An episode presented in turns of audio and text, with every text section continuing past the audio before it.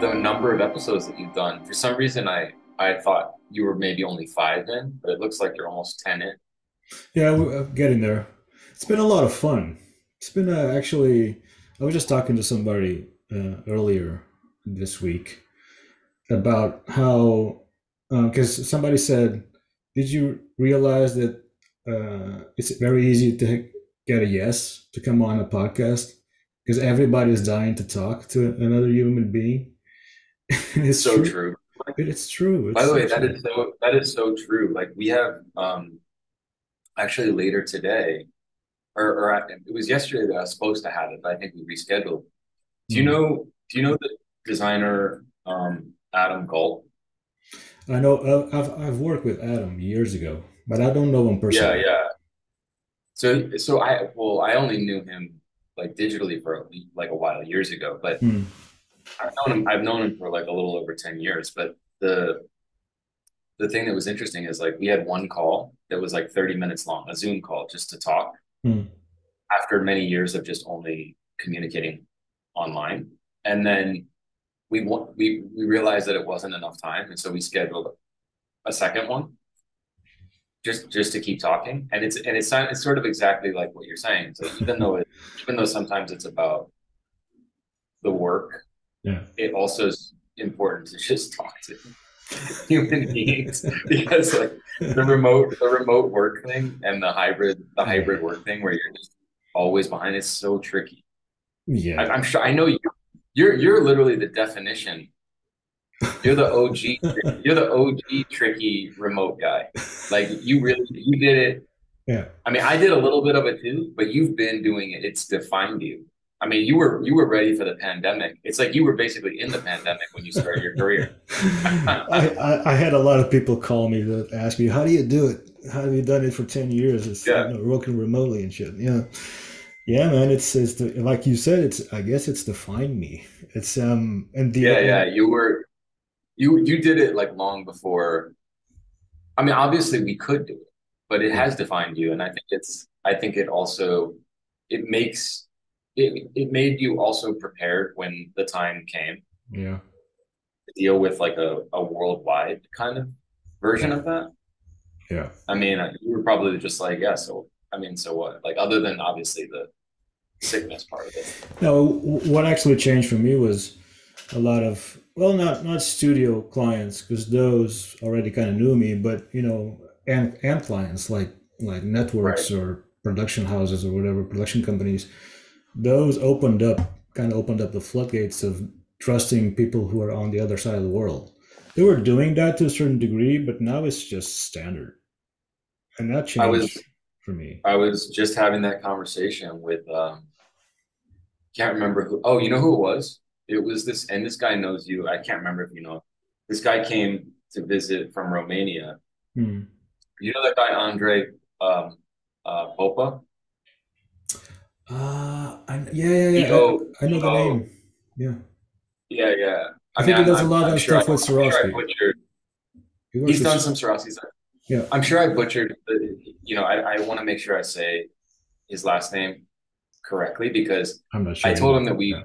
We endearingly call him, you know, uh, Papa in the studio, but it's actually Boba. Yeah. And I want to make sure that like we respect that. But He's um no he he was actually in town. We we had that same conversation about right. the remote thing, and I was talking, and of course, when whenever you're talking about the breaking in, yeah, from another country, there's, there's I pretty much only think of you. You know, I'm like, yeah, I know, like, and then everyone's like, yeah, that's that's that's the most obvious, right? it's still it's still so crazy to me when people tell me you just sent me that email about that that dude you were uh, intro- introducing. I need to also kind of reply to that, but oh, Ryan, yeah, Ryan, yeah, yeah, great yeah. guy. Yeah, he's a good dude. I want I, I know his name. I think we spoke a little bit, but you, you mentioned something on that on that email that got me laughing because yeah, it's it's almost like yeah, people know me and refer to me and all that, and it's it's it's still just nuts to me that people actually kind of talk about me yeah know who i am right right within the it's always so it's always weird I mean, yeah I guess being remote yeah. always makes you think like nobody rem- rem- knows who you are, nobody remembers you. You gotta oh totally yeah, gotta which I think is the way to be. I mean, you you know when we go into the thing I tell the thing I tell my team sometimes when we go into meetings, right before we go in, and I I may have even joked about this when we were in Barcelona mm. when I saw you in Barcelona, but it's like if you're going into like a pitch thing, or even just a meeting of any kind, whether it's on Zoom or in person, you just kind of have to assume that no one knows anything about you. Yeah. You know, like someone put you in the room. You know, someone that, that the person that put you in the room or put you on the Zoom call, they might be on the call or they might be in the room, but they might not be. Yeah. And you just kind of you just kind of have to assume that these people don't know you. So like bring bring your your best self without without making it look like you're trying too hard you know yeah and i, I think which is you know i think also what you're kind of saying is every meeting should feel like your first meeting ever? Exactly. Like it, you know unless you really really know them already as collaborators yeah. you can act like yourself. I still think you have to act like yourself but you also have to kind of if you're like me and you're prone to a little bit of um, a little bit of a mood swing down and then back up, you gotta make sure you gotta make sure you're not down when you go in. that's what I'm trying to say. Don't dude, be too down go in. Like dude, that's not. That's, yeah, you know what I mean. That's such a good advice. Such good advice because. Uh, no, it's really you have to like reset. You definitely have to reset. But it's also a humility. You know. Yeah, the reason I, I'm I'm I'm laughing is because yeah, it's there's been a couple meetings where I'm just not in the zone, right? Not in the headspace, and you gotta pull yourself into it, and that happens. no, you, you really you really do, and I think it's kind of it also. So you know how they say you don't care about subject matter, specific types of subject matter until you learn about it. Hmm. Have you ever heard someone say, "Oh, I'm not interested," and this is such a this is such a lazy way of thinking, which we have to like work on all the time on ourselves. Oh, I'm not interested in that, mm. or I'm bored by, or I'm bored by that. You mean by the client? But, by uh, on the other well, I just mean in general. Like like if someone, it could be a client thing, but it could also be because there's a lot of projects that we that you're bored by it too. You know, of course, of course. which I think is part of the humor. Like that's part of actually, if you find if you can find humor in the boredom. Mm-hmm then actually that is fun in a way. I know that sounds really weird, but that's not even what I was going to say. I was going to say that when you go into a meeting, sure, or when you just have a conversation with a friend who happens to be in a, in a different field, or they have different interests, and they start telling you, and and in your mind you're thinking, sometimes we're thinking, hmm. I it's really interesting that this person cares about that because I don't, or like you're thinking about that sometimes, right? right? But here, right. but then, right. but then what I always find interesting is like if you challenge yourself a little bit to like focus on what they're saying. But that's why by I, the end of the conversation, you by the end of the conversation, you're actually interested in. That's why I love you. Uh, that's why I, I, love this guy we're, we're talking to, Aaron Becker. But you know what I mean, though, right? Yeah, I, I find I, I do. I do know what you mean, but it's.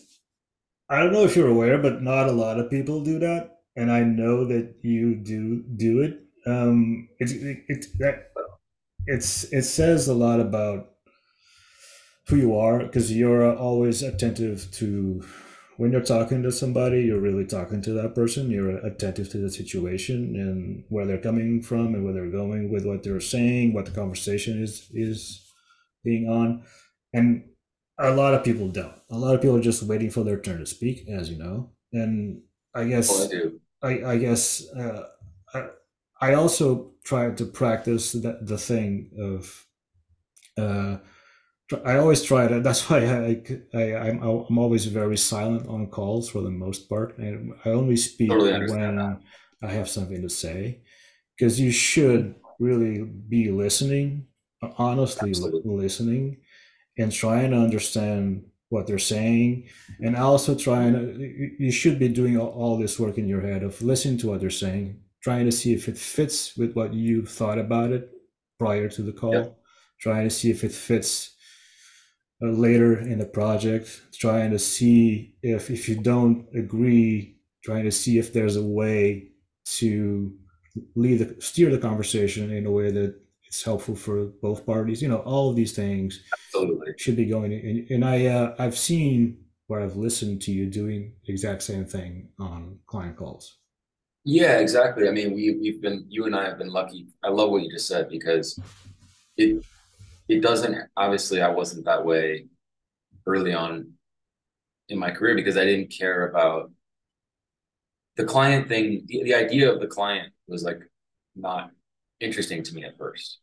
Hmm. I only wanted to make great work and I only wanted to try to like, you know, I don't know, please people at Prologue, you know, please everyone around and and just kind of keep making myself better. Yeah. And that was that was really great. But at the same time, you slowly start to like question certain things like you're saying and and and find out that oh strategically there are different ways of approaching not only a project but cl- the client side of things like the business side of things which seth you know my who you know yeah my business partner seth kleinberg yeah yeah seth kleinberg is like very and i met him at prologue years years and years ago he was actually the first person i met on day one when i walked in oh wow um, and he um, we we have a unique way of of fostering the client relationships. Is all I'm saying. It's just a little different. It, has got nothing to do with taking people out to meals all the time mm. and stuff like that. That's not that's not what I mean. Yeah. I'm talking about like making sure that everyone's actually really and truly satisfied with the process, like from start to finish, um, on on these projects in a way that we we hope is like on that on that level that keeps keeps them wanting to work with us. But but at the same time, what I like about what you just said a minute ago is that there's there's a I think there could be humility in the in the creative process itself too. Like why it's like sometimes people go in and I know you know this, right? Because we all we've all worked with different studios that like to attack these projects in different ways and and and sometimes there's, there's like an error.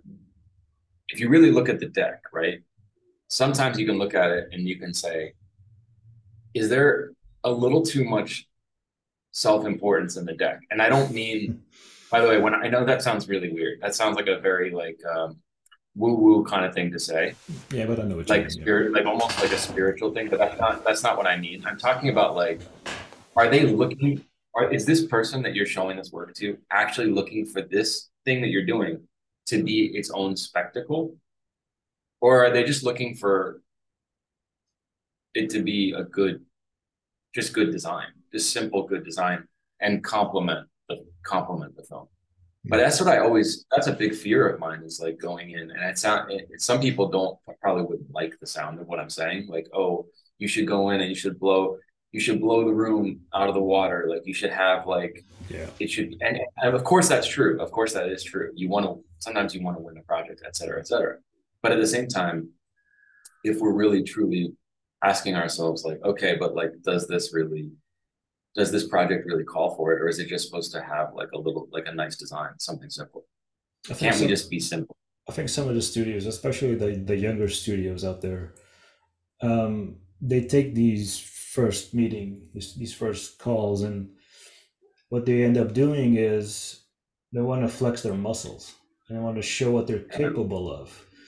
And Absolutely. right, and, and right from the get go, you're not listening to your client because you're just taking the opportunity to show what you can do. You should just be showing how you can answer the brief. You know, that's exactly 101. Uh, right. And, and, and to that point, sometimes you have to, sometimes you have to tell people oh yeah, like we can do something. I mean, we have we have clients that we've probably worked with for five or ten years that probably have no idea that we can even do CG. yeah. You know what I mean? Because they don't that's not the type of projects they're looking for. Yeah. Right. so there's no reason to advertise it necessarily with them. But if we overhear something, we might say, Oh yeah, you know, like that we we do some of that too. Speaking of CG, by the way, I have a question for you how did your how was your I, I don't want to get too into it because I don't want to I don't want to ruin anything. Uh, how's your secret thing going? Without me saying what it is. uh, I'm actually rendering stuff right now. It's I gotta tell you, it's um.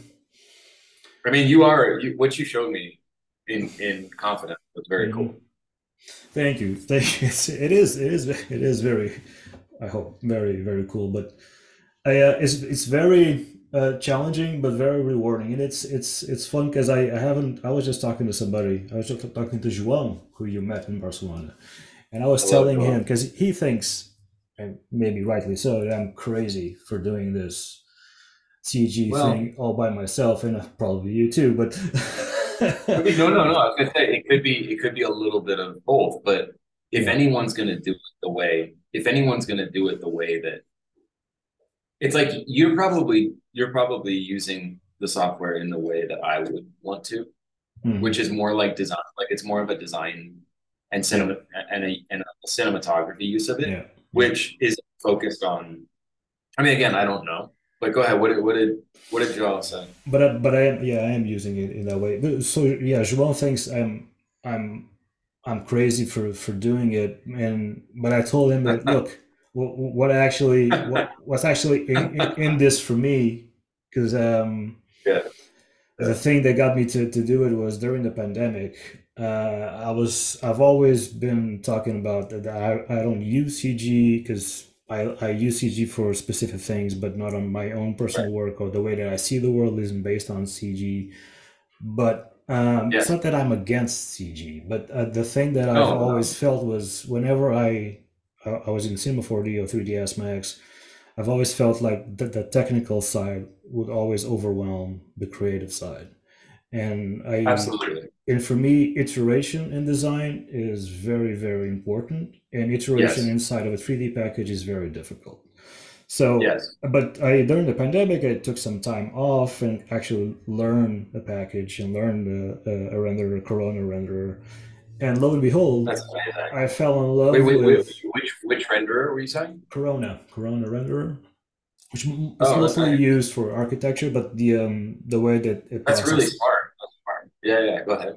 Yeah, the the the lighting engine is based in physics, so the way it really hits cool. shaders and surfaces and all that is very close to what. But uh, that's within photography. Cinema. Within cinema, yeah. Oh, that's really cool, man. Um, well, first of all, just to because I was looking at the site not that long ago, and one of the like you know going to your point about the architectural stuff, mm-hmm. uh, which I know you have an eye for. Remember when we were sitting? Remember when we were sitting at the one of the Barcelona lectures, and yeah, you were like the the person on stage was talking, right? Everyone was looking at the person on stage, right? Yeah. But but your head was like like turned all the way to the right and you were looking in the corner of the room because there was a window that had light coming in. yeah. I get distracted easily. And you saw silhouette and you saw silhouetted people walking yeah. behind the window and you're like, oh my God, I need to get up and photograph that. yeah. and, and, I did. And then I think I think Joel or someone had he went out and, or something. and he shot it. Yeah, yeah, he did. Yeah, yeah. Right, right. And I thought that was like the most you thing ever. It's almost like the AI version of Philippe was like sitting next to me. You know what I mean? Like that if I could like write something that would be you getting up yeah. and like being distracted, being distracted during something like that because of that. I thought that was actually really funny. And then and then no no, but going back to your site, there was a I was looking at what you did for the staircase stuff. Hmm. And I actually kind of wish it's funny because like I was looking at it, I kind of even though I I generally technically like what was done, even though it's I, you know I'm not into the the silhouettes that were the, the some of the things in the final piece I'm talking about the final the one that came out. Yeah, yeah. I like I like I like a lot of that piece and they did a great job on it. Um, mm. But what I liked about yours was that it was organic. It was sort of felt natural, like naturalistic, yeah, in a way that sometimes glass doesn't. Even though I understand like I understand the concept of the glass house, so so I, I, I get it, and and like it, it totally worked for the sequence. But for one of the one of the things I liked about however you did those frames, which I can't really remember exactly what they look like, but I was looking at it the other day, is that there's also just really good type, really good type stuff. Oh yeah, yeah. yeah. Like the Thank you. Which is just like, you know, it just feels like people don't care. I mean, people don't care about the type stuff anymore. And it's title sequences. Like literally half of the job is title. It has the word title in it. the other half is sequences. and, and, and, and I think what I'm saying? It has to be bold. And I think I think people don't. Sometimes I'll watch a, you know, a title sequence, and it's beautiful, and the concept is on point, and everything is working. Yeah. And I just and then type comes on, and it's not the right type. I mean, you can feel that it's not the right type, but oh, it's totally. I think I think people just forget how that extra layer just adds so much to it. Um, but it's it's uh, i think it's gonna come back though and, and i have this idea i've been ha- thinking about this i'm always thinking about personal things that i can take on like this thing that i'm doing now in yeah. cg when once i'm done with this i am thinking about doing stuff with just typography um, you know going back to the michael Bierut the pentagram and the, the, the principles of Paul yeah. and graphic design and swiss yes i want to go back to that stuff and do something that's well, interesting well you know that's a big that's a big thing for me too. But not just the typography, but I'm saying like the Michael Bierut thing. Yeah. I think I mentioned to you. I mean, we even like I think laughed at at how we love we love to listen to you know his insights. He's got that great book, the how to book and stuff like that. Yeah, which I love. Um, but also just he's the way he talks. I mean, he's a great he's a great oh, yeah. public speaker, and he has little life nuggets like a wisdom peppered in with the other design insights, which is, you know, it's very easy to lose sight of some of those big picture things, but he's clearly a big picture thinker, as as are probably all of the 20 or so partners at Pentagram. Yeah. Um, I can't remember how many they have. It's probably like 25 or 30 or something. Like yeah, probably something I know like that. But but that's there's a reason why they have the longevity they do. And I think it has to do with the foundational stuff. Knowing that something as simple as choosing the right typeface for a project could be the difference between someone someone caring to even look at it five years from now or 10 years from now. Yeah. You know, the the technical stuff, and that's what I really struggle with, Philippe, like with this whole CG conversation, mm-hmm. is that I really I really don't even want to do CG stuff unless um, unless it really feels like the client wants that, if you know what I mean. Um, we, certain projects, you know, you have to do it. I mean, there's like I couldn't propose shooting water for Aquaman. You know, I could, I just couldn't. They, would never accept. That's, that's a good example. Yeah, yeah. Yeah, they would just never accept it. They, they would just be like, "We're not doing that. Like, we, we need control over the edit. We we have to be super custom about all these things." the can you know you have to have control over the camera and it was similar with the mission impossible thing just to let you know like there was a i had this idea that i wanted to shoot all of the all of this um it's almost like an investigation board mm. where these photos were overlapping but there'd be one photo that was green. It was just a green thing right where you would put the footage.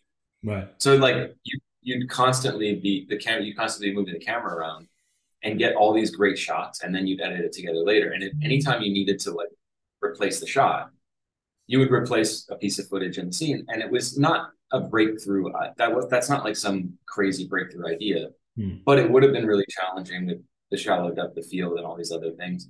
And ultimately you know to be honest with you i think the sequence that we ended up doing for for the last one suffered.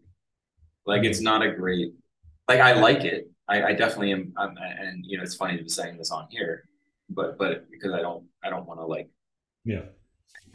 it's still a great time. Disappointed. I don't want to disappoint anyone, but you know what I'm saying. Like if you're being if we're being completely honest, hmm. there there are two or three out of the four separate sequences that we've done for the Mission Impossible stuff that I really like, and then there's like one to one and a half that I'm kind of like I wish you always wish could be better for a variety of reasons.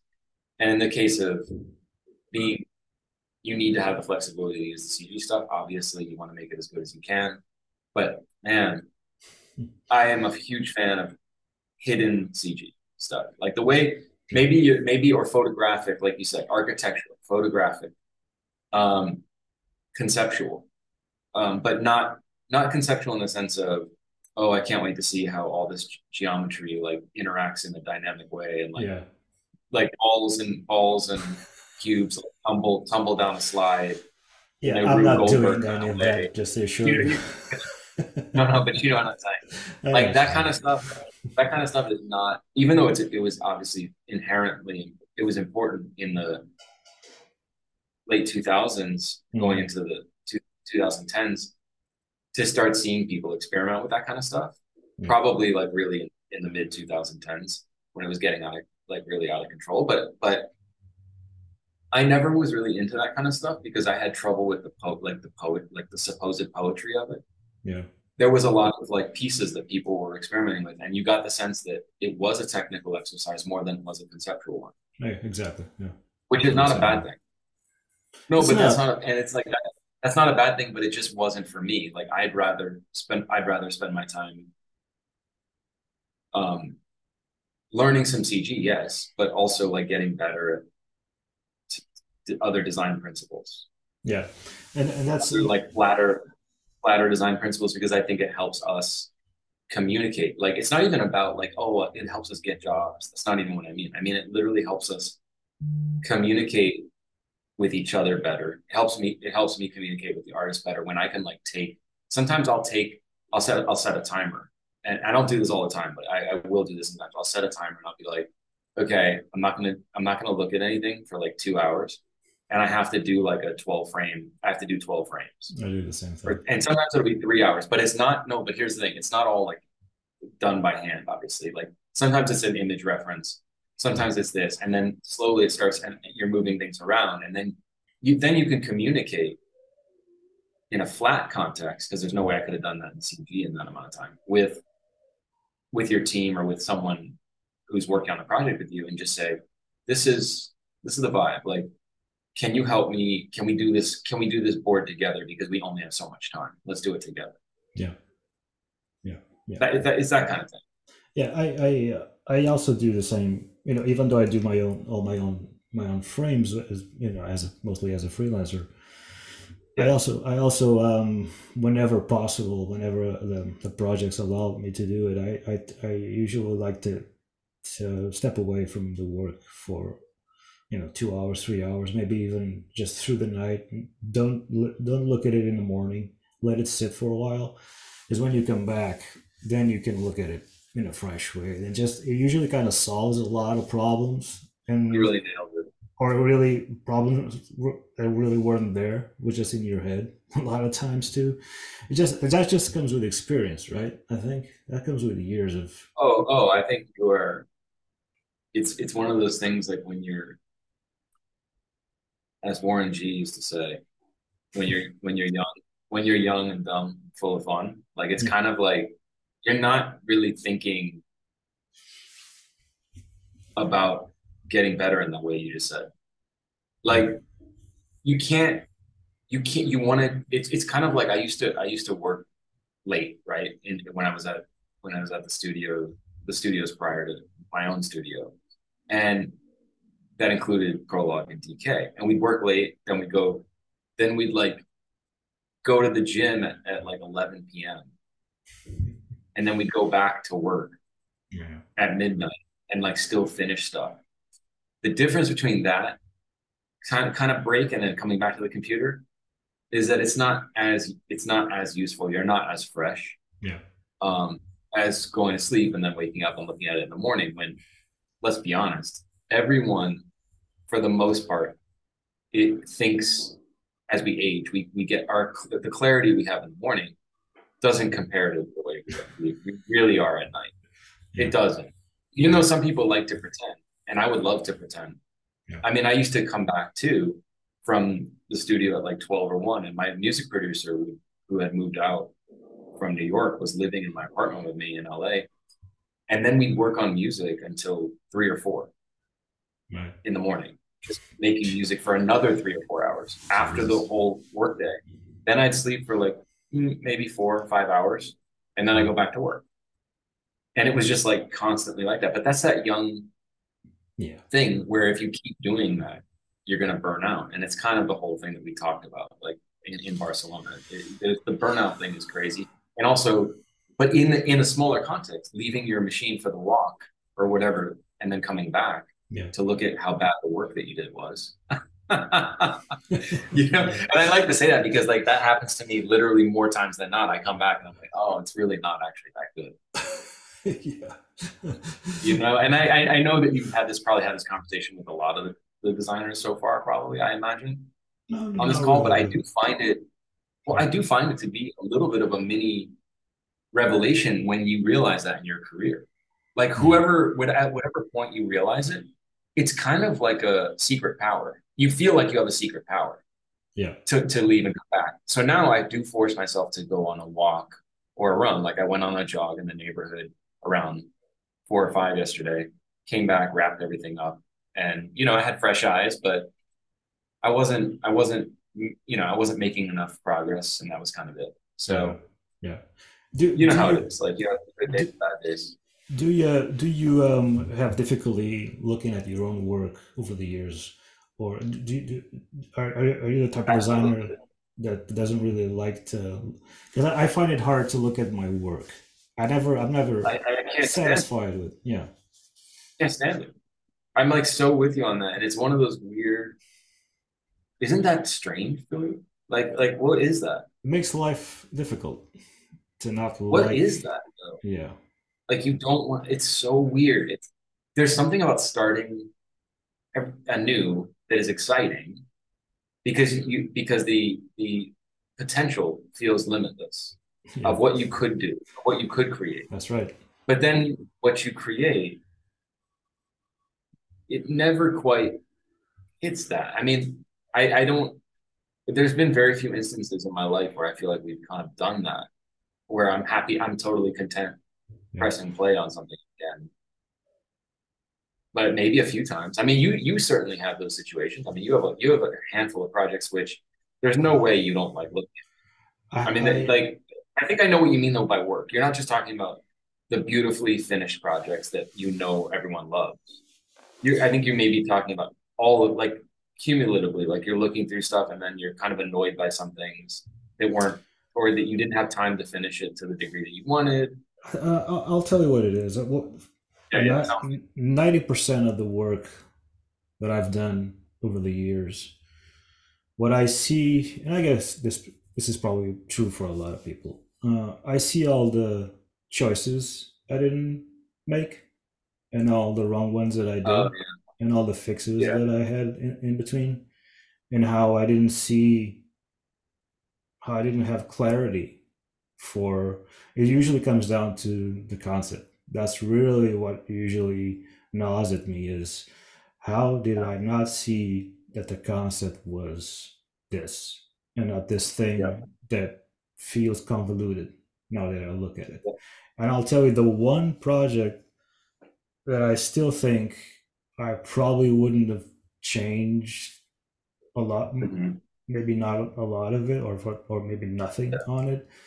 Yeah. Is, is a personal thing I did, the architect, years ago, and that was yes. that was a project that was which, was I was of me. course I remember that. that. was me on a title sequence. This it defined me, and I uh, I found out by on on the course of on the process of doing that, I actually found out who, who I was as a designer. That's why I remember, I remember. I mean, of course, I remember that piece because um, I remember how well edited it was. I remember the way it started to sort of yeah it start it's it sort of started to give you one style option for that you could use as a that could be applied to to multiple things which i think it has it, it's that it's interweaving the architectural with the mysterious yeah and it goes back to what we talked about like what remember i told you at one point that i could have probably guessed what some of your favorite movies were yeah. It kind of like it kind of comes out in over dinner. Yeah. It comes out in the work. Yeah. That's part of that communication. Like you can kind of feel it in the work. Like you pay attention to cinematography. So so that is so anyone who watches what you're doing can feel, oh, this person is into that type of cinematography or that type of mood yeah. tonally the color choices or the lighting there's a lot of those types of things and that's that's what i find so interesting about this from a conceptual standpoint is that it really like some that work i agree with you i remember the architect i remember um it was, a, an extreme labor of love both like from the practical side of photographing yeah. it yeah. but also but also editing the editing i remember being nuts on that piece no thank you so, yeah. but, but, but, because we said whether we like or don't like something, are you saying you do you you do like that work or you that's don't the, like it? That's the one that I like, and I have. I, uh, there you go. There you go. That's the one. That's the one. And I always seem to, whenever I'm doing a personal project, I, I'm, I'm all. I, I just had this conversation with Ash Thorpe on the other on the episode. Uh, a couple oh yeah. ago. Yeah, it was on, and we yeah, talked yeah. about how we always seem to be. Our projects are always about the same thing. Our personal projects are always about the same thing, and we can't help ourselves. So Ash is always about the pursuit of uh, identity you know, our place in the universe, all of those the themes that Ash always gravitates towards. He can't help himself, and I always gravitate towards uh, repetition in life, breaking free of constraints. Uh, you know, I always end up doing the the same the same thing. And the, the architect was when I was a genesis of that. Was when I found out that yeah, that's that's my thing. That's what I gravitate towards. I mean, what's cool about what's cool about those themes is that they actually have real depth to them. I mean, the the funny thing about the way that I go about this work is that I'm I'm trying to figure out what what those themes are for for myself, but I think it has more to do with I'm very I'm fascinated by trying to treat people well, right?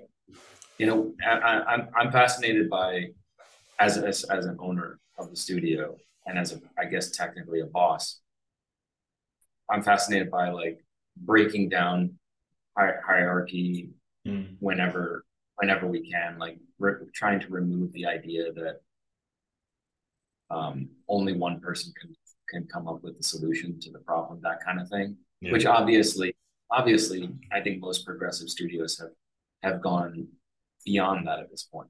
But I'm just saying that that is a theme that we can all remember earlier in our careers yeah where it just felt it just felt very um focused on i don't want to i don't want to say like idolatry of of celebrity designers. Yeah. as so so much as saying now it's sort of it's almost unappealing. I was talking to someone last night who i was out to was out to dinner with and he was saying like even though of course there's plenty of abuse that goes on in a lot of industries still yeah.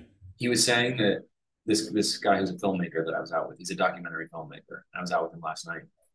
He was saying, I do think it's getting harder and harder to run a business if you're an asshole. and Amen. now now obviously now obviously there's a lot of successful assholes out there. There's a lot of like yeah. millionaire, billionaire, terrible people. We all know the names, but but I think I know what he means, and I think it has to do with if you if we pay attention to the generation that's coming into the into the workforce, yeah, or that wants to be in a in in our case in a creative community, you'll notice that the the tolerance for certain things isn't the same yeah. as it was and and that I think is a gen that's always a generational shift. But what I what I find interesting about it is it it feels to me like it came sooner than I thought it was going to. So it feels yeah. it feels and that's probably always what happens when you age too. It always feels like it comes sooner. But here's what's really interesting. It's not a bad thing. You know, we we like some sometimes we focus on, oh, well, they don't know, you know, they don't know how hard it was or whatever. But actually the question that we should be asking ourselves, like, you know, is was it should it have been that hard to begin with? Should we have been treated that way should we have been treated that way to begin with? Why not try to make the uh, work life balance a little bit more pleasing for people? And all of these things came out of the pandemic in, I think, a very enlightening kind of way where you sort of realize, oh my God, there's serious stuff going on in the world and people have things to do. In your case, had you been working with us, you know, during that time, uh, as much as I wished, um, you know, yeah. you had so much going on. You know, you, you had your kid, and I, I don't know how old your kid was at the beginning, but Patricia, you know, probably eh, you you uh, you probably had so many things going on in your mind about yeah. the, at the very beginning of it. And same same with people we work with, including one of our main producers, Troy, who he's he's been with us for six years. He's unbelievable. He has two kids, and I watched what happened during that time. And you have to be flexible with people. So the so if you if we can keep some of those human ideas going, where you just say, you know what, who cares if someone has something to do? What's the big deal? They're going to be gone for a couple hours. Like they're going to come back. The, they care. They, like it's like I always say it. Like we'll know if you care about the work. we'll know. Like if you don't care, if you don't care, a couple hours, like, you know, a couple hours aren't going to. It's so true. A couple hours aren't going to tell me you care more. Yeah, exactly. You know, you know what I mean? Yeah. Like you either care or you don't, and it's like that's fine. Well, it's totally okay to don't care as well. I barely care sometimes. well, I, I, I want to say I want to say that looking at the work that Filmograph has, has done over the years, what strikes me the most is because I I've been your friend for a while, and I, I know you. I, I know I know you guys at Filmograph. I know you, uh, you how cool you guys are and friendly and all that. But if I didn't know that, looking at the work, what strikes me the most is it's you got. It seems like Filmograph is a studio. The output of the studio is the the one that looks to me like it's most respectful of the projects everything that you guys do, either, either for really film or television, I've never seen anything done by Filmograph where there's any sort of grandstanding or uh, stealing the spotlight or just doing your thing. There's none of that. There's always, to the degree of, sometimes it's just typography. Maybe it's just a fade in and maybe it's just a fade out. Maybe it's just you know it's the i love the restraint on a lot of the work that you guys do mostly for film. There's a lot of typography work for film but i just love yeah. the simplicity the restraint and that and to me that's directly connected to you actually actually listen to the client you actually watch the films you actually read the scripts i know you're nodding your head because you know that that's the uh, yeah. drive um, behind those things. I mean, I really appreciate you saying that because it it is a pet peeve of mine, and I know I've told you like that it's it's a personality thing too. Like if you go, if you want to, if your goal is to be a good technical person, you know, sometimes I tell artists in intern, sometimes when interns want to get better, I'm like, hey, just so you know, you can pick up as much technical stuff as you want here, of course, but if that's like the primary thing that you're looking for, it's might not be the best place because you can't I can't always predict how many CG projects, for example, are going on at a given time. I mean, there's almost always one or two going on at a given time, at least. But that doesn't mean that I, that we that we can put an intern on it, for example, to learn necessarily. But what I but going back to your point about the sort of grandstanding, I have a real problem with that. Um, and it probably is is a little bit of pushback after years of the success that we've seen mm. with great stuff from Patrick Clair's work. And I love the antibody stuff. I love his stuff before that with I, honestly, we, we all know that that there's a there's a number there's a handful of companies, and that's the funny thing about the industry. There's a handful of companies you look to. Yeah. Or you just check out every once in a while or but I think it's it if you're not I, I just I, I, can't really like there's pieces in my mind that I know I'm talking about right now mm. when I talk about the when I talk about the grandstanding. Mm. Okay. And that doesn't that doesn't mean that the client in the end didn't want it or that that they didn't feel like it was right for the project because clearly they did. It's in it's in the show or it's in the movie. Right. But but for me personally, um, if it yeah, if it feels if it feels like it's all it's more about the studio that did it than it is about the film itself. Mm. You can kind of feel it. You can slightly feel it in the work. Yeah. And and that's a very subtle, like weird thing to even say because honestly, a lot of times they are looking for a spectacle. A lot of times the studios are looking for a spectacle. So you right. have to do you have to blow it out sometimes.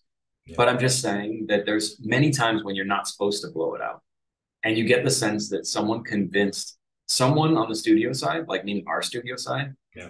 the design studio, convince the filmmakers or like shoehorn the concept in. yeah. And then they like got them to say yes to something. Yeah.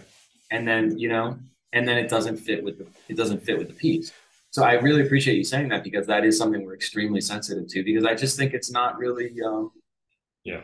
It's not paying attention. It's not paying attention. It's kind of like like I'll just give you another quick quick example. Like sometimes we get portfolio websites from people coming out of school, and it'll be a Coen Brothers. It'll be a Coen Brothers title sequence that someone might have done, right? Mm.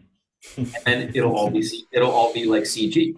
That makes no sense. It'll all be CG, for and so we Brothers. so we get them, yeah, for Coen Brothers. So then we get them on the we get them on the on the phone, and we, or on Zoom when we're talking. We say, this is really cool, like cool technically, right? And I see that you wanted to flex your muscles. I was like, but did the, did anyone in the class, did the filmmaker, did the um, direct teacher talk to you at all about the film itself? Did they talk about like what the filmmaker right. style is? That's right. Yeah. Did they? Yeah. What kind of cinematography is going on? Do you see any VFX? All these questions. And I said, I'm not criticizing the design because the design is beautiful and i and it wouldn't prevent me from wanting to work with you in any way but i just want to ask you the question devil's advocate yeah. if you came to our studio the, the the conceptual side of it is also thinking about what is appropriate for the show i'm, I'm so and like just a quick so glad you said you know that. what i mean like because I, I i think that's i think that's something that's really missing um Absolutely. I was just thinking. I think the example of Patrick Clair. I think I think if you if you have a really great concept, and I think Patrick always has oh. amazing concept. If you have an amazing concept, then you latch then you latch on an, an amazing techn- technical side.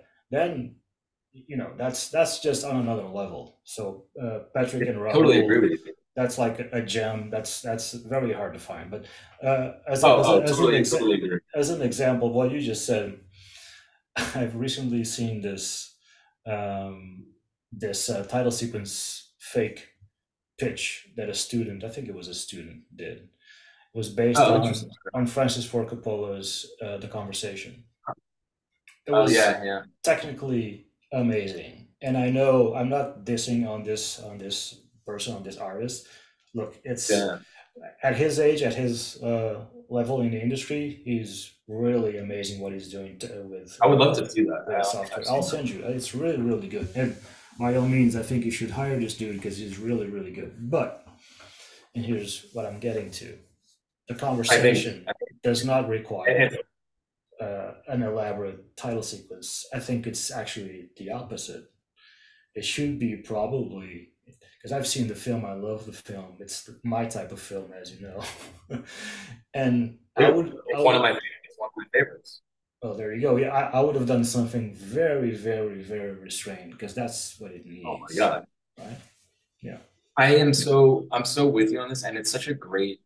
I mean, there's a reason why people reference the '70s, mm-hmm. um, the titles in the '70s, but I also think it is. It's about. There's something about the marriage of what was necessary, uh, with great cinema, you know, cinematography at the time or great filmmakers at the time, and but that but that can be now. And this is what i that's what i'm saying. That can still happen now even though i think film and television obviously isn't what it you know isn't what it was. And, and you, you have to try to you have to what i mean by that is there's great there's great people. You just got to look harder for it. Yeah. But um that is such a great story about the portfolio because that is exactly the conversation we have. Another one i'm not going to get into who it was or anything like that, but I saw I saw a board for like a Moonrise Kingdom thing. Mm. And Moonrise Kingdom, we know who we know what filmmaker that is. And if you if you're doing a whole 3D concept for Moonrise Kingdom, yeah. just it's because you love because you love the movie or whatever it is and you want to do it, no problem. Like there's you don't have to write even the caveat on there. Like you don't have to say with an asterisk. Oh, by the way, I know Wes Anderson would never select a 3D concept for his movie. you don't have to say that to me, but I would, or you don't have to put that on the website, but I would love it if someone in the in the um, capacity of teacher yeah. would would have that conversation with with with well, the student. And, and, and, I don't know if that I don't know if that happening. And, and here's here's something I want to I want to talk to you about because I I need to we're gonna have to break this up into two separate episode, episodes. No, no, no. I, whatever you want. I, I, need to go pick up Emma, but I I, to talk oh, about about so much with you. I know I, I knew this was gonna happen. Two episodes with this guy, so before we end this one, I want to two episodes. Two episodes with Aaron Becker. But I want to. No, I really, I really want to talk to you about something, uh, which which is, um, I know that I know that you know um, when you're doing. Um, now I'm spacing what I was going to ask you. God damn it, because I, uh, I, I, we were talking. We were just talking about right. the the conversation and how we want to the, the the simplicity. We want to apply the simplicity and find, here's here's what I wanted to, I just remember what I wanted to ask you. You know, people like Michael Bierut or Pentagram or um, some of these very experienced graphic designers. The thing about and I, I, I always try to remember this on every project. Graphic design is supposed to distill an idea into its simplest form so it simplifies communication still beautiful but should resonate emotionally all those things but you should cascade down and not explode up and i, I talked yes. with akiko Stehrenberger a poster designer on the on the podcast yeah yeah I, I heard that one and i really love that one and she's thank you and she's she's the perfect example of having an idea, drilling down to the essential bones of it, and then representing it visually. And I think we've I lost, totally agree with you. I think we've kind of lost, and that's going to the core of what we are talking about for the conversation. You should not go into full CG yes. and bring elements of the story and all the things we, we've been doing for years now for title sequences uh, showing the scenes and the new light, all those things, we, they work. But we should be doing is finding the bare bones of the story, finding a, a concept that supports that, and then representing that visually, utilizing the principles of graphic design, cinematography, and movie making. And I'm, uh, I'm, I'm, I'm, you, you have you've nailed something that is absolutely lost and needs to constantly be brought back up in dialogue with the team all the time. And we don't, to be honest with you, we do that. We do bring it up, but we don't bring it up enough. Like we don't bring, we don't harken back to exactly what you're saying as much as I'd like to. But I do think some of that ideology is in the work, like you're saying, like is in our work because mm-hmm. I don't. It is because because I'm not for the for the reasons that we said. But I love the the poster designer interview. Sorry, her name is Akiko what? Steinberg. Stehrenberger. Yeah, I I she is she the one that did the um the funny games one? Funny games, yeah. That's yeah, that's yeah. I remember you. I remember, yeah. Yeah, I remember you talking about that, and there was another one that she was that you guys were talking about. Yeah. But yes, that is that's the distillation. It's funny. I was actually just looking at that because I think it came up on I don't know some some website with like really great poster design. Mm-hmm. The funny games one came up. Yeah, yeah. I was I was looking at it with a friend of mine last weekend, and I said, "Oh yeah, you should hear this podcast because like my." I said, my friend, this is another design. This other creative director, it's a great guy named Rafi Simonian. Mm-hmm. He's an amazing guy um, who I met at Prologue too, and is, is, here in LA. But we were talking about great poster design, yeah. and I mentioned I mentioned your podcast to him to, to check it out.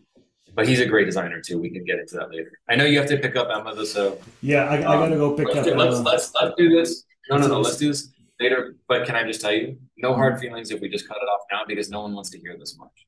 No, no, no. Oh, uh, they do. They do. Believe me, they do. I've, I've actually been having. This is kind of fun, and I've been having a lot fun of for me too. And while we were in Barcelona, a lot of people came up to me to talk about the podcast, which is kind of crazy. A lot of, actually, a lot of people listen to this thing, and a lot of people that we know, a lot of people that that want to listen to processes. And, yeah, but you know, but it takes, but it takes someone who's per, who's personable and who is passionate and who has actually made an effort to maintain connection in the way that you have. Because you have to remember, we're over here, right? Yeah. A lot of us have taken we've taken some of those connections for granted. That's true. You've never taken them for granted, right? Yeah. Never. And, and that was out of necessity. Out of necessity, you never took them for granted. So then guess what happens? Like Yeah. people want to people want to hear your perspective or people want to hear you interact with other other people you've worked with and other needs that they recognize which i think is great And also, I, I think there's that. There's, to me personally, uh, talking to people that I love and bringing back some of the connections I've had over the years. And I, uh, and also, I think there's stuff we need to talk about as a community, oh my as an industry. There's stuff that we've we've talked about that I've talked about with other guests. Uh, we need to talk about certain things. We need to talk about the stuff that we just talked about of the importance of graphic design and the design that we do. But I think we kind of kind of lost that a bit. But Yeah. We'll we'll pick it up again on the. continue we'll continue and we'll, we'll continue the catharsis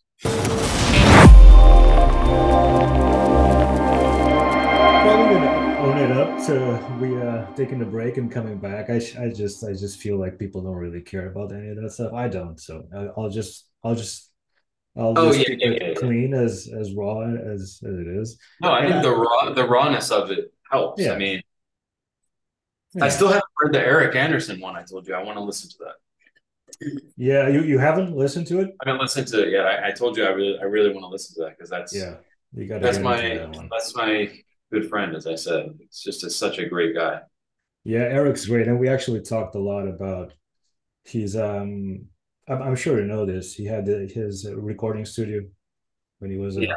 a young one. Um, yes where of course. he, he did the, the, stuff for Nirvana and all. He went into detail about all that stuff, and that's that was just wonderful stories. And you know Eric, and he's a good storyteller.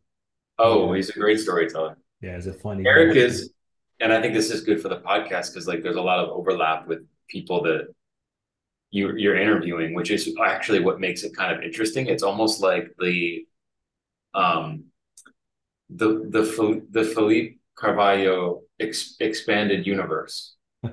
Yeah, You know what I'm saying? Like the the DCEU, like the MC, but it's like the Philippe yeah. the Philippe Carvalho expanded universe because the reason why I say that is because every there's there's all this overlap with people that you you've been talking to not not in every instance of course but with Mm.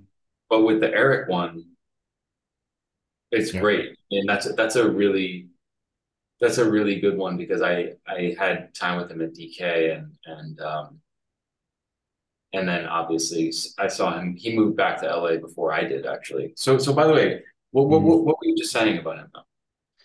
No, he's a. We actually talk a lot about his uh, background, uh, about the um, the recording studio and Yeah. how that made him.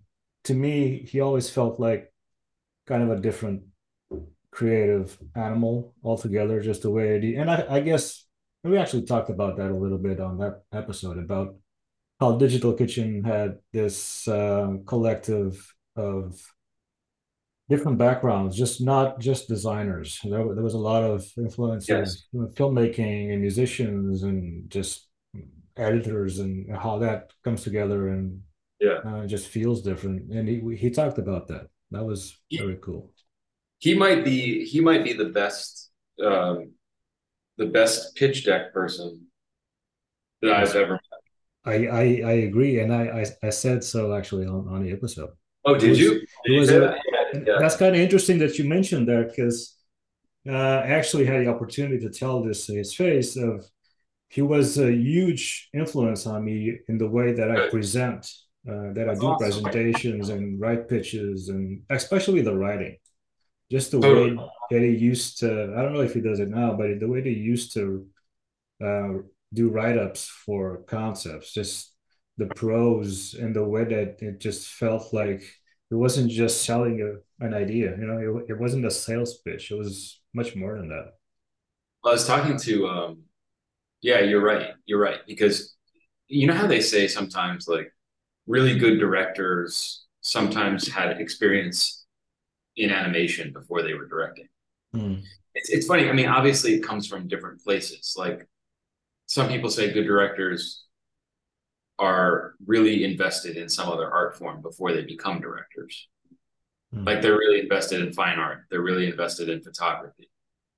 But then when you become a director, your style is a little more apparent, you know, and, and, you know, not to state the obvious, but like Wes Anderson has a style, other people have a style. Brad Bird, for example, who like obviously started out in animation and then did did live action direction, has a style that you can see in live action. But it's but about but it's in terms of timing, eh, you know, in terms of like just understanding camera position, understanding all these different ideas that don't necessarily have to do with live action um, yeah. until until you jump into that space. But Eric, Eric is like that, but with um, with his sense of timing from an editorial standpoint. Yeah, and like the way he the way he jumped back and forth between editing and directing, and he himself would he himself would um, say this. It's not it's not even an offensive thing because he he knows where he's comfortable. He's a you know he's a director, an editor. He's not necessarily a designer, but he knows. He said what, so on, on the podcast. He said Did he's he really? not, not a designer at all. But he, I mean, he. The only reason I'm saying this because it's like I'm re- I'm repeating what he said, but I love that because, and I don't want this podcast to sound like a, a repeat of something people have already heard. But the truth is, there is that that uh, FCEU yeah, the Philippe expanded universe. yeah. But I think it kind of makes sense, like the spin-offs, because I mean, he he really uh, he's one of those guys that that like I had a lot of respect for the way that he put the decks together in our time at, at, at DK and overlapping. And like we we even did projects on the side outside mm-hmm. of outside of DK when I was starting to break away too. Yeah. I used to go over to his apartment in Chicago and we'd set up we'd set up all these cameras and like stuff on the floor. Oh, and he was like it, there wasn't a lot of money in these jobs and these projects and we were just experimenting making making storyboard frames and stuff like that and he would he would be totally open to it he loved the fact that like we were we were still shooting stuff so obviously he's yeah. a very practically minded person you know directing i don't think his favorite thing in the world is to direct like 3D spots and like VFX oriented things. I think he it's just not, yeah. That's not really his favorite thing. He appreciates the practicality of things, much in the way that I think you and I both do, even though we understand the necessity of yeah. some of the other skill sets. Yeah. But but Eric has always been collaborative in that way. I remember Boardwalk Empire. We pitched on Boardwalk Empire. DK oh, pitched on Boardwalk. Oh, yeah, like way, like way back, right? So when we when we were at DK, there was this second floor in Chicago. It had two floors, and I went down and I set up all these like um, these uh, sort of they, they were vats of water.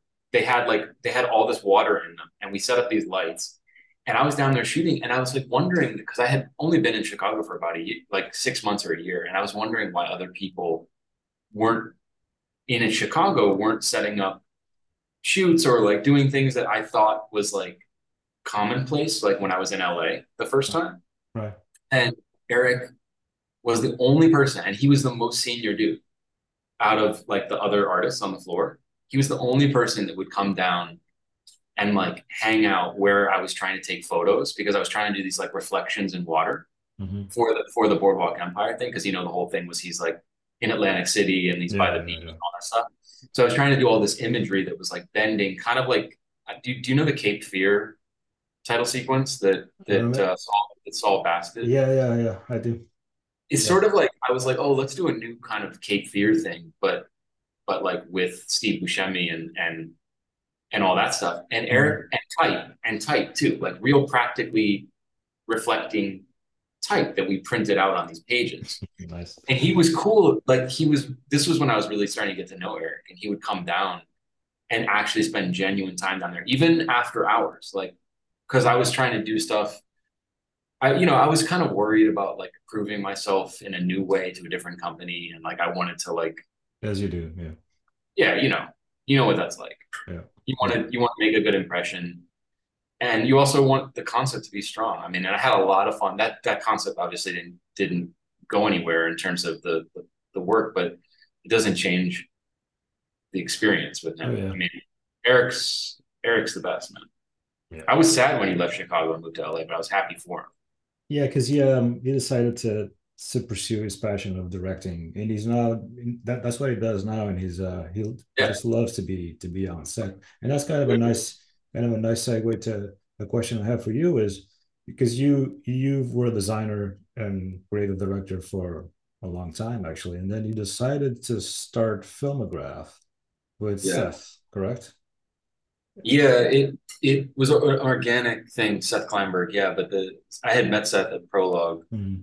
um, back in 2005, and he was the first person I met. So that's a long time ago now. I'm dating myself a little bit, but the point is, after I moved to Chicago, you know, so it was like Prologue for a few years in LA.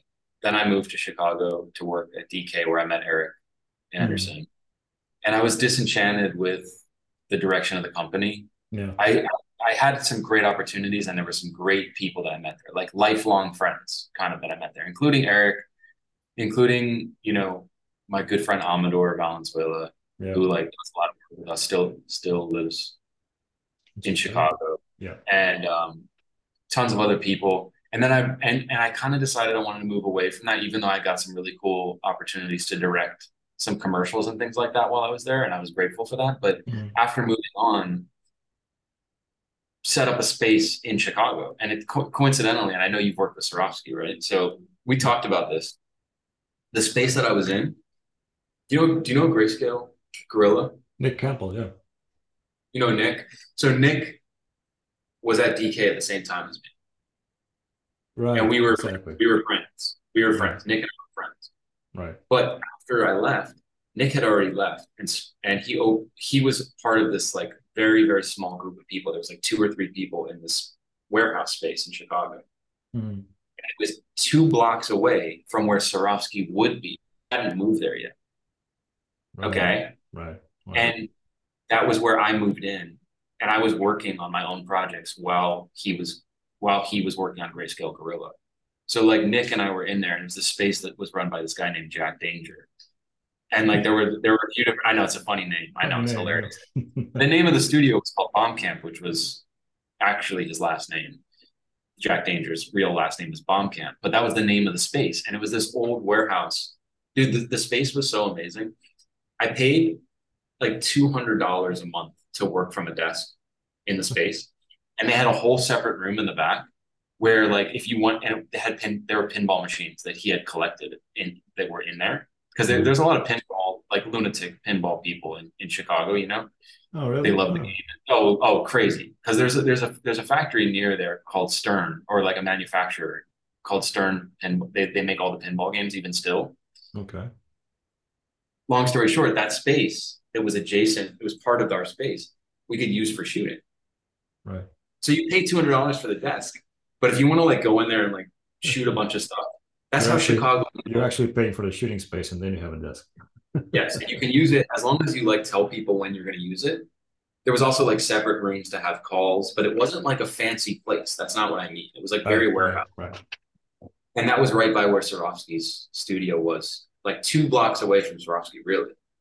And um, when when they when she fully opened up that space, but the reason why I bring that up is there was a real weird post DK mentality going on in the space where like a lot of people had already decided like the direction of DK wasn't really for them and like some people would be coming in and like you know working on some projects with me working on a lot of a lot of people would be working with with Nick on on the grayscale gorilla stuff But you, including but you guys had you guys had your own clients at that point. You were you getting Well, so- calls from clients?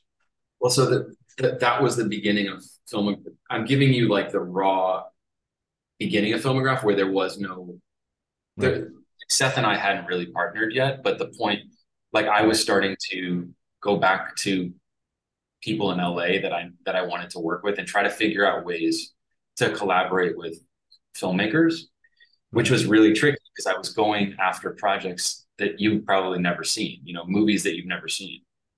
Like I was trying to I was trying to get very low budget films that I could get get a foot in the door. Mm-hmm. Like and meet people. And that's what I, that's how i started doing it. I was like hey i've worked in i've worked in film on films before. Like would you want me to like just kind of do the whole sequence? I can take care of it. Like that kind of thing. Yeah. And then slowly it got to a point by like 2013 or 2014 when when seth and i were partnering more on jobs. The, the really the biggest the first big partnership with him was on um, a job that is, is called well it's called clear history. It was with uh, larry david. Mm, yeah yeah. The comedian Larry David and, and Greg Mottola, the director who did Superbad. But then he did he did this movie Clear History with Larry David and Jon Hamm. And like that was really the beginning of the idea of Seth and of Seth and me partnering because he was at a different company at the time that brought the project to me. Okay. And I was like, look, I want to work with you guys on this. I really right. do. But only if it can be understood that this is going to be like a partnership situation. Yeah. Yeah and then Seth soon after broke away from the company and realized that like we could we could keep doing this and he could go to meetings he could go to meetings in LA and I could be in Chicago and that's what we did for years until oh, okay yeah. not even not even that long Philippe not even that long like probably based in LA yeah yeah because he's based in LA so like I let when when I left Chicago and came back to LA my girlfriend opened a restaurant here in mm-hmm. Silver Lake and it's still open, thankfully. it's very good. That's good. Uh, yeah, yeah. I'm actually going. I'm actually going tonight. Um, which is.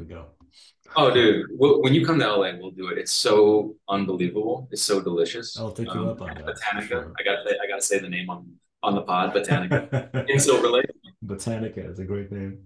Oh, dude! It's it's fantastic, and they just really have a great flair for it. But the but the point is, like, she used to make fun of me. My my partner used to make fun of me about like, oh, you're so Hollywood. Like all your all your projects are so Hollywood.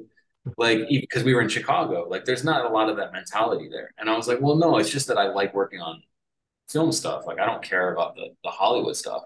I just enjoy the I just enjoy the making of this stuff. And she and she say, oh, if we ever move back to LA, it's going to be your fault. Like it's going to be because of some work annoyance and then actually and it was. her business partner and her just like her business partner wanted to move to LA, not me. Ah, okay. Good. Let's go back, but I just want you to know it's gonna get really hectic for me. And I need to try to like stave off the the schedule, like how busy the schedule is gonna get. Because a lot of these people that I've been working with from here, from Chicago, I've never had to go to a meeting. Yeah. There was no Zoom stuff there were phone calls, but yeah. there were, no one was no one was. I mean, you could Skype, but no one was doing that for me. I remember as, those, those as you know, right? Yeah, yeah you know, because you had to get on a phone call. Which, when you think about, but Philippe, when you think about how much it would have helped you, yeah, you have Skype calls like during that time before Zoom was a thing.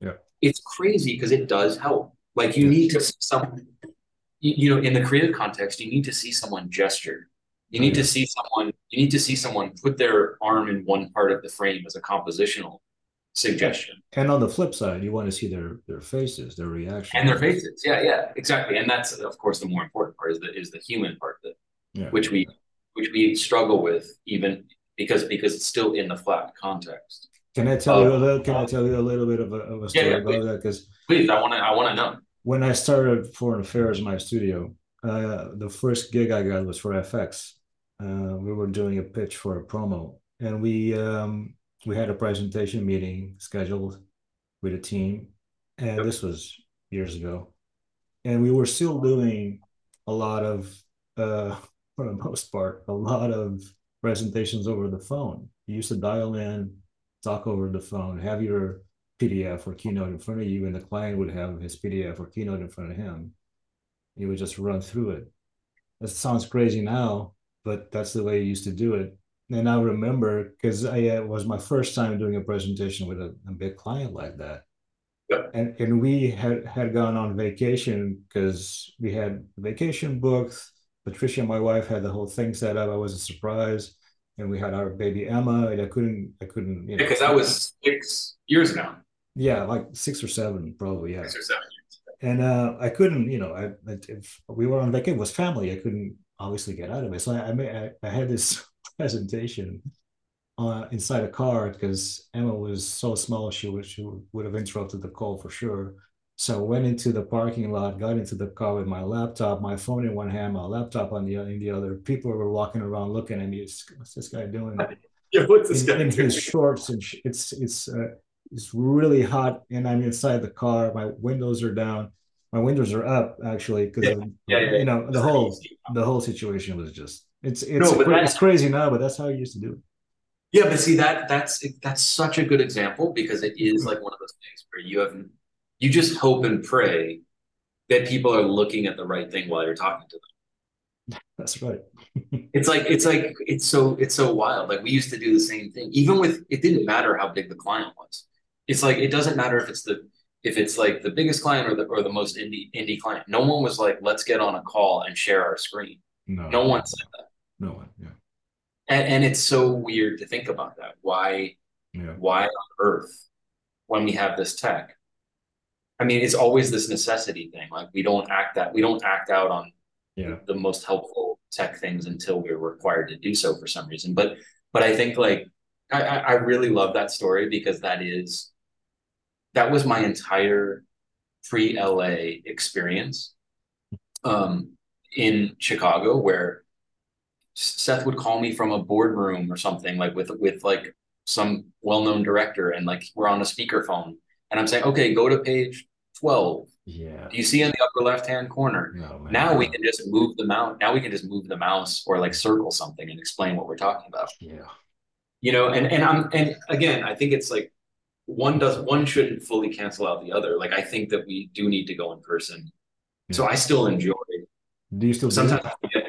Oh yeah yeah not not um we don't for we don't force that Hmm. but it's really nice to it's really nice to be able to do it uh now more than we could before because of the waning pandemic stuff like Does- it's really Does being in LA facilitate that, or is that something that the client doesn't even bring up, or is it still the case where the client We wants to asked. visit the shop and we get we get asked where we are a lot but I don't think it changes the the work just like you get inquiries regardless of where you are I think like you've you've built up enough of a reputation not only in the design community but with some of the clients that like you're going to start seeing like ran, more and more random referrals like over time right which is sort of what I happened have. I which is sort of what happened to us. I'm sure that's happened. In fact, you told me that great story. I'm not going to repeat it, but you told me that great story in Barcelona about one of the referrals.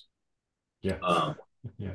I think that was in Barcelona. You told me You that. mean the uh, you mean the one about Apple, the Apple thing? Yeah, yeah, but I was being very discreet. Yeah. Very discreet. Yeah, no, it's it's fine. I, I- can talk about it. No, Yeah. yeah, that was that that was was a great. I thought that was a great story.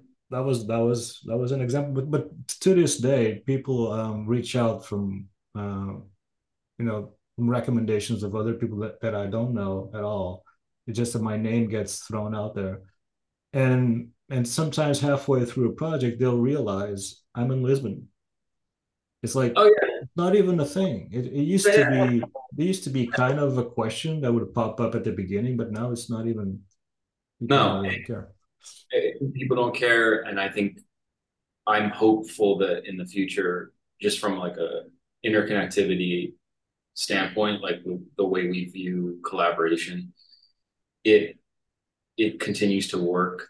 Um, obviously, there's a reason why you need some people that you're working with to be in the same time zone for emergencies for emergencies and things that come up. Yeah. But but as I told you, I think on the last first part of our call was like we found that the international thing is really helping us.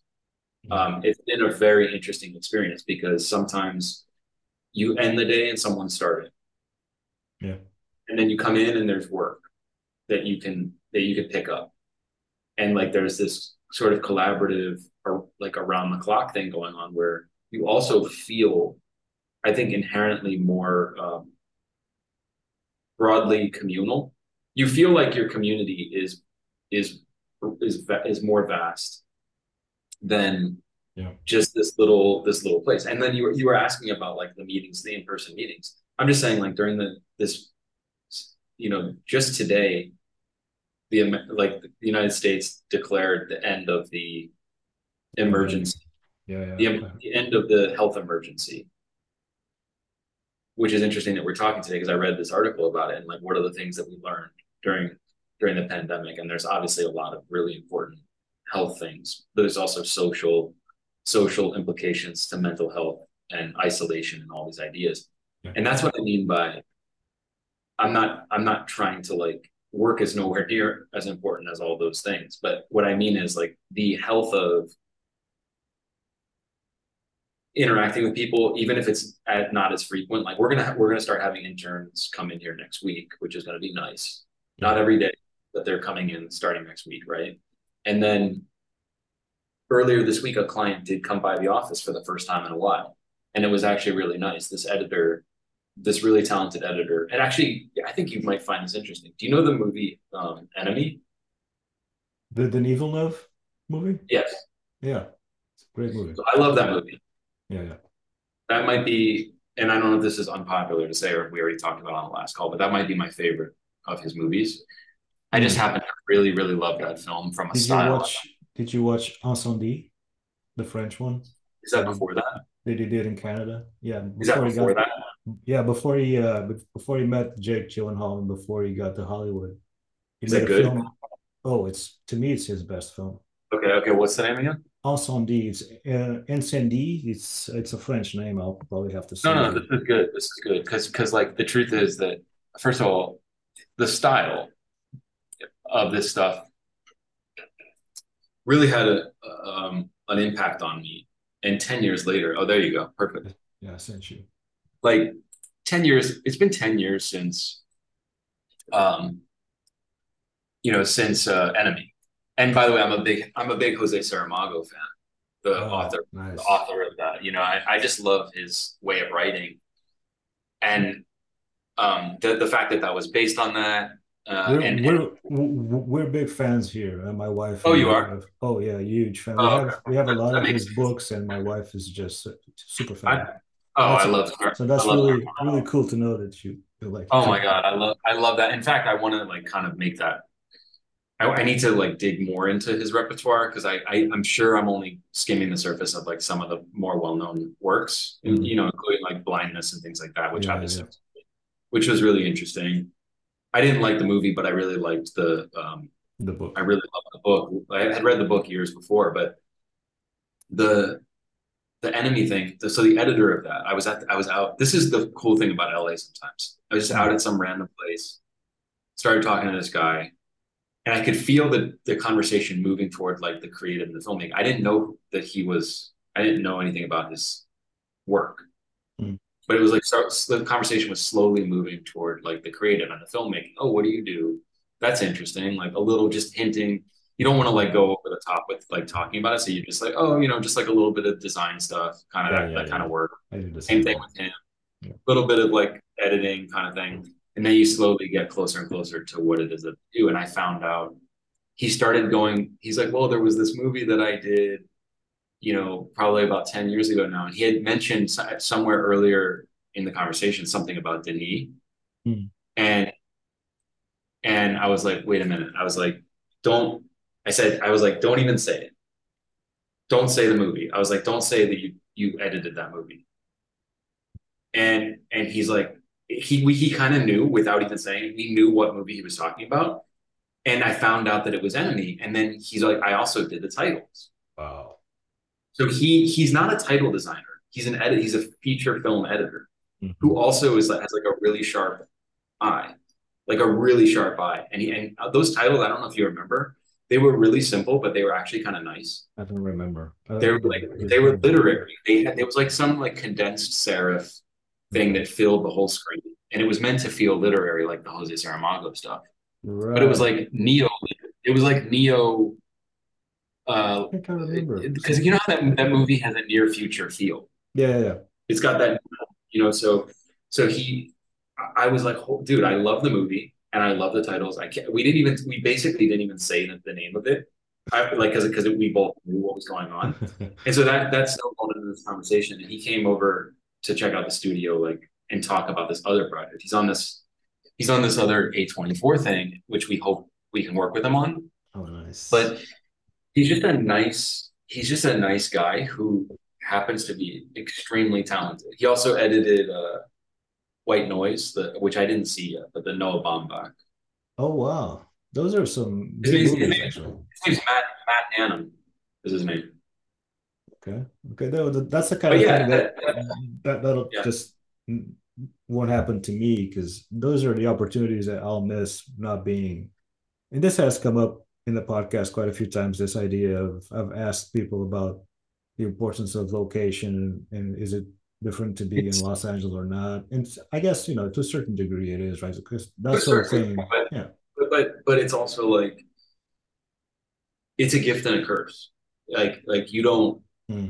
you're, you're in if you're here you're pulled into a web that's and right. do you want to be in that web the whole time? You know, when I went to Chicago after living in LA the first time, do you know how happy I was about the fact that I would go out and meet people that were doing like so many different types of things and and and didn't even care or know to care like they didn't they didn't care about any of that type of work so it was very cool to be socializing in, in that way and to, to suddenly food and other like food and art outside of filmmaking. I'm saying we're we're more important in conversation. So in Los Angeles is really all about movie. I, I think I, I, think it's it's not. I mean, obviously it depends on what circles you run in, and and don't get me wrong.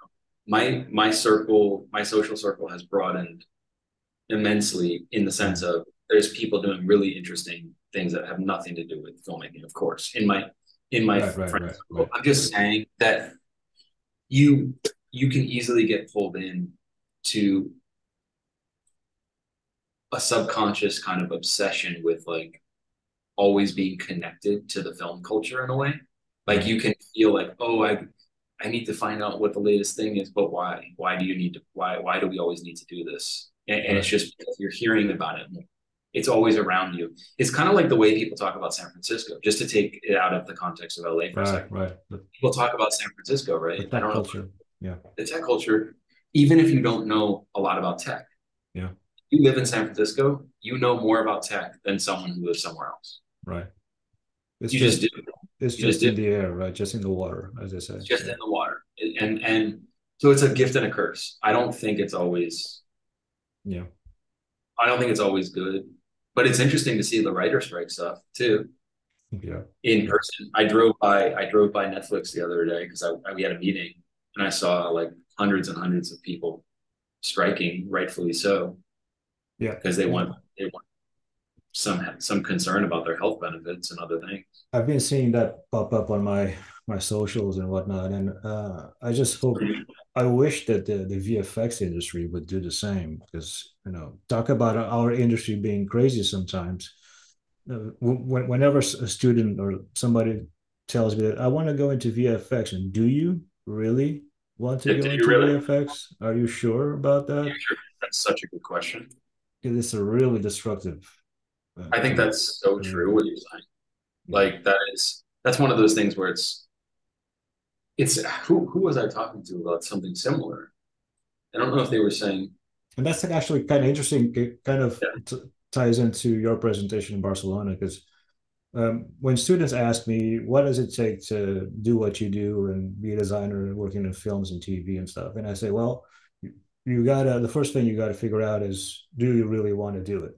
Do how bad do you want it?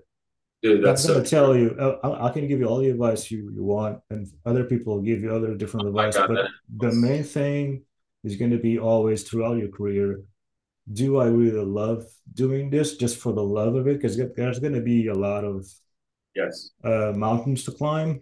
Uh, so you really gotta love it, and that takes me to because your presentation in Barcelona, amazing by the way. Congratulations again. I, I was fortunate enough to be there and see it, watch you talk about it, and you talk quite a bit, and uh, thankfully so about the um, you know kind of the the bad parts of working in the industry and how burned out you got at different points in your career with Filmograph and some of the projects and whatnot. Can you and talk I, about that? Yeah, I mean, I think that it's recapping that a little bit is probably a good idea because I think it's important. I, I really love what you just said about, and and that does relate to the talk in Barcelona. What, but what you said about how badly do you want it? that's very similar to the way that we talk to some of the younger artists that we work with, which is to say, we'll know if you care. And I can't remember if I said this the first time we talked, but it's sort of it's sort of like one of those very very rudimentary human nature uh, responses to the way we collaborate with one another. Okay, if if you care about this work, like we're, we're going to see it, and more importantly, you're gonna you're gonna see it. Meaning, you're to see the the fruits of your labor. You're to see the results of of how much you care, because that's actually going to play out over time. It's never going to be an instantaneous thing. It's going to be a it's going to be a cumulative. It's going to have a cumulative effect on you. So when you come into the industry and you worry about, oh my god, I, I'm not as technically savvy as someone uh, in animation, which is the same. Like for example, that was how I felt. I was like, I know how to design. I know how to move things around in Illustrator. I know how to like make books. Like I, I I can't remember if I mentioned this to you, but I, I used to do like bookbinding and, and you know posters and things like that. You know, yeah. more traditional processes. And I learned how to actually set type on a real letterpress. Like when I was in when I was in college, and like that changes. Obviously, there's less of that, and that's okay as long as there's always. Um, I think going moving into the the field or the niche that you care about or that you're telling yourself you care about is really important. For in, in the case of you, Philippe, like I knew you can feel it. You know what I mean? From the very early from very early on when you and I started talking, there was an intellectual curiosity that's very obvious. Um, that was very like dedicated to the craft, to to making something better. And it it's again, it's not to like overstate the importance of what it is that we do because I I think we have to be realistic about that too. It's like we just like art. I mean, that's the that's the fact. We're not artists, but we like to be artistic in in yeah. in all these ways, and we like to have a job that centers around somewhat artistic decisions. You know, because we feel like we're able to have a, a, a product that we can after all the hard work and after everything's said and done there's something there that you can show which is all which is one of the reasons why i never wanted to be anything else i didn't I never wanted to be in a job where you where there wasn't evidence of having done the job. Yeah. Like you know, and, and that's a tricky thing because it's some jobs are really important and and in terms of impacting people abstractly. But I that that was never for me in that way.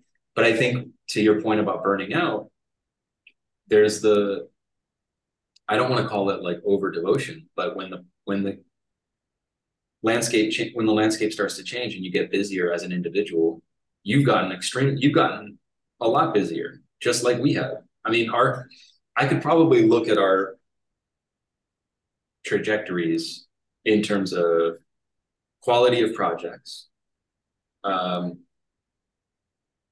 personal happiness yeah. with with what it is we're doing um, maybe a little bit of increased pay all these things uh, on a very similar path of like intersectionality where it's slowly rising I, in, in an ideal situation. The only problem is as the money slightly increases over time and the creative slightly increases over time and your the number of jobs slightly increase, for example, the happiness is the line that, that we need to worry about. And like, it, you know, and, and also just this idea, if you want to keep doing it, you have to step away. It's it's the same metaphor that everyone knows about about walking away, going on a walk and coming back and looking at your screen, and it's what you just did was horrible.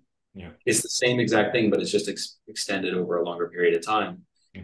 So for us, the the the real um, inflection point, I think I called them pivotal moments in the Barcelona presentation, but for me, the inflection point was when um, Aquaman and, and Mission Impossible were going on at the same time in 2000 in 2018 and sometime over the summer i realized that i was having like a, a, really big problem uh, like a really big emotional problem yeah. beyond beyond uh, the work pressures and started talking openly with my producers and other people at, at the studio about what it would look like to take the break um, toward the end of the year after aquaman delivered. And we went and they couldn't believe it. They weren't sure if it was going to work. And now, as you heard in the presentation, it's been five years. Yeah. So we've done we every year, you know, and I can't remember again if I'm repeating myself from earlier because we split this up between two calls. I, I just don't remember. Yeah. But yeah, we, we do it. We do it every year between Thanksgiving and New Year's, and clients have come to have come to love it. I mean, we had we've had some of the they either love it or they don't understand, and then they learn, and then next year, odds are you'll still get a call from them. You know what's uh, you know what's uh, crazy and or funny about that is that in Portugal that's normal. That's that's exactly, and you probably heard the joke that I was making there. I, I, at the, at the at, in Barcelona. It was exactly that. The reason why I wanted to talk about it in Europe yeah. was actually the whole thing of tying it into America has a problem. Exactly. And it's not just America. There's other countries too. Like I think Japan is pretty intense. I think it parts is. of parts of East Asia in general are are like pretty intense, but we have a serious problem here. And there was obviously like some joking presidential stuff that I put in the that I put in the presentation as well. But but it really is about um, America has a serious problem and how Europe in that way had it has had it more figured out for a long time about what it means to get that kind of rest. Yeah. So now I think our I think our team really likes it. Um, and we we get this rejuvenation. Obviously, you heard me reference the Stefan Sagmeister version of it, which is once every seven years. Yeah. They take the year off or, or whatever. But for for us, yeah. that sounds great in theory. That's a little bit too um, inconsistent with I, I don't know if we could i mean we could definitely do that but i think it's more it's more inconsistent with how frequently we need to take breaks like i mm-hmm. need we need we need like we need the more european thing where you well, get because I, I, don't think it i don't think it make, makes much sense to and i'm not saying that's what that's what stefan sagmeister did or is is doing but it doesn't really make much sense to work your ass off for maybe five, six, seven years, burn out, take a sabbatical, come back and so, do the same thing. That's not really. So that's so that's, that's exactly, not sustainable, right? That's yeah. So you're you're nailing what what I was having that realization about. Yeah. I know we're I know we're running out of time, but I I think that that was like that's a right. really important. I think that was a really important lesson for me, and it's something that I talked to a couple of the studios in LA about it, Philippe, and they're like they were shocked. They were shocked that we could make it work. But it's all about communication. That's we if you start if you start telling people slowly the first year or two of it people were like i don't know what what you're talking about. Now once you get to year three four and five guess what? The clients are like oh but you guys aren't you guys aren't around right? And it's like no we're not. And that's okay. We'll talk to you next year. I, I don't know if i told you this. I, I know you have to go but uh, i don't know if i ever told you this but when i one of the reason, reasons that I started Foreign Affairs with my studio was that I was getting calls from National Geographic, CNN, FX, asking me to pitch directly and produce, execute um, projects without um, being. Yeah, it's the best name. Studio. best name for a company, by the way. And I, I told you how much I love the name. I know, I know, I know. Thank you for that. Thank you. Yeah. Um, and I said no a lot of times because I didn't have the team together. I didn't have a pipeline, a producer, and all that. But once I did have a, a group of people around me, um, then I said, well, we're not around, we're on vacation. Because in Portugal, you have a lot of vacation and holidays and bank holidays. And, and they were like, again, you guys are off again. And I'm like, yep, you know, Europe. Yeah. Yes, and it's Europe. And I don't really, and, but, but clients came back anyway. It's not like see that's that's such a great example. like that is such a great example. And I and just in closing, like I have a friend, another documentary filmmaking friend here, who I was out with last night, and he was indirectly inspired by what we do mm. to restart something that he had done years ago in his life, which he calls a day of reflection or a day or, or a day away. So basically once a month on a work day, he takes a day off Right. And he does whatever he needs to do spiritually or or otherwise. It doesn't have to be a spiritual thing. Mm-hmm. But it's but it's like he does now if you stretch that out over 12 months, you know, you have you have over two weeks of work off. Yeah. Yeah. right. So like that has nothing to do with his other vacation. He just tells people that's a day for me. But look, it's easier said than done, and some people have are hired by other people, and you can't always do that. But I'm just yeah. saying, keep pushing for this as an as individuals and the individual employees, or if you're in more control of your schedule, you're. I think we are going to find more happiness together. I think so. So too. I think that's a good idea to strive for. Anyway, I know you got to go, sir. Thank you for yes. doing the second Thank part. Thank you. No, no, no. Let's let's. I want to catch up with you and tell Emma hello, okay? And tell Patricia hello. All right. Okay. Well, let's. You're the best. No, you're the best. Thanks uh, for. You are, sir. Thank you. For All right, buddy. Bye.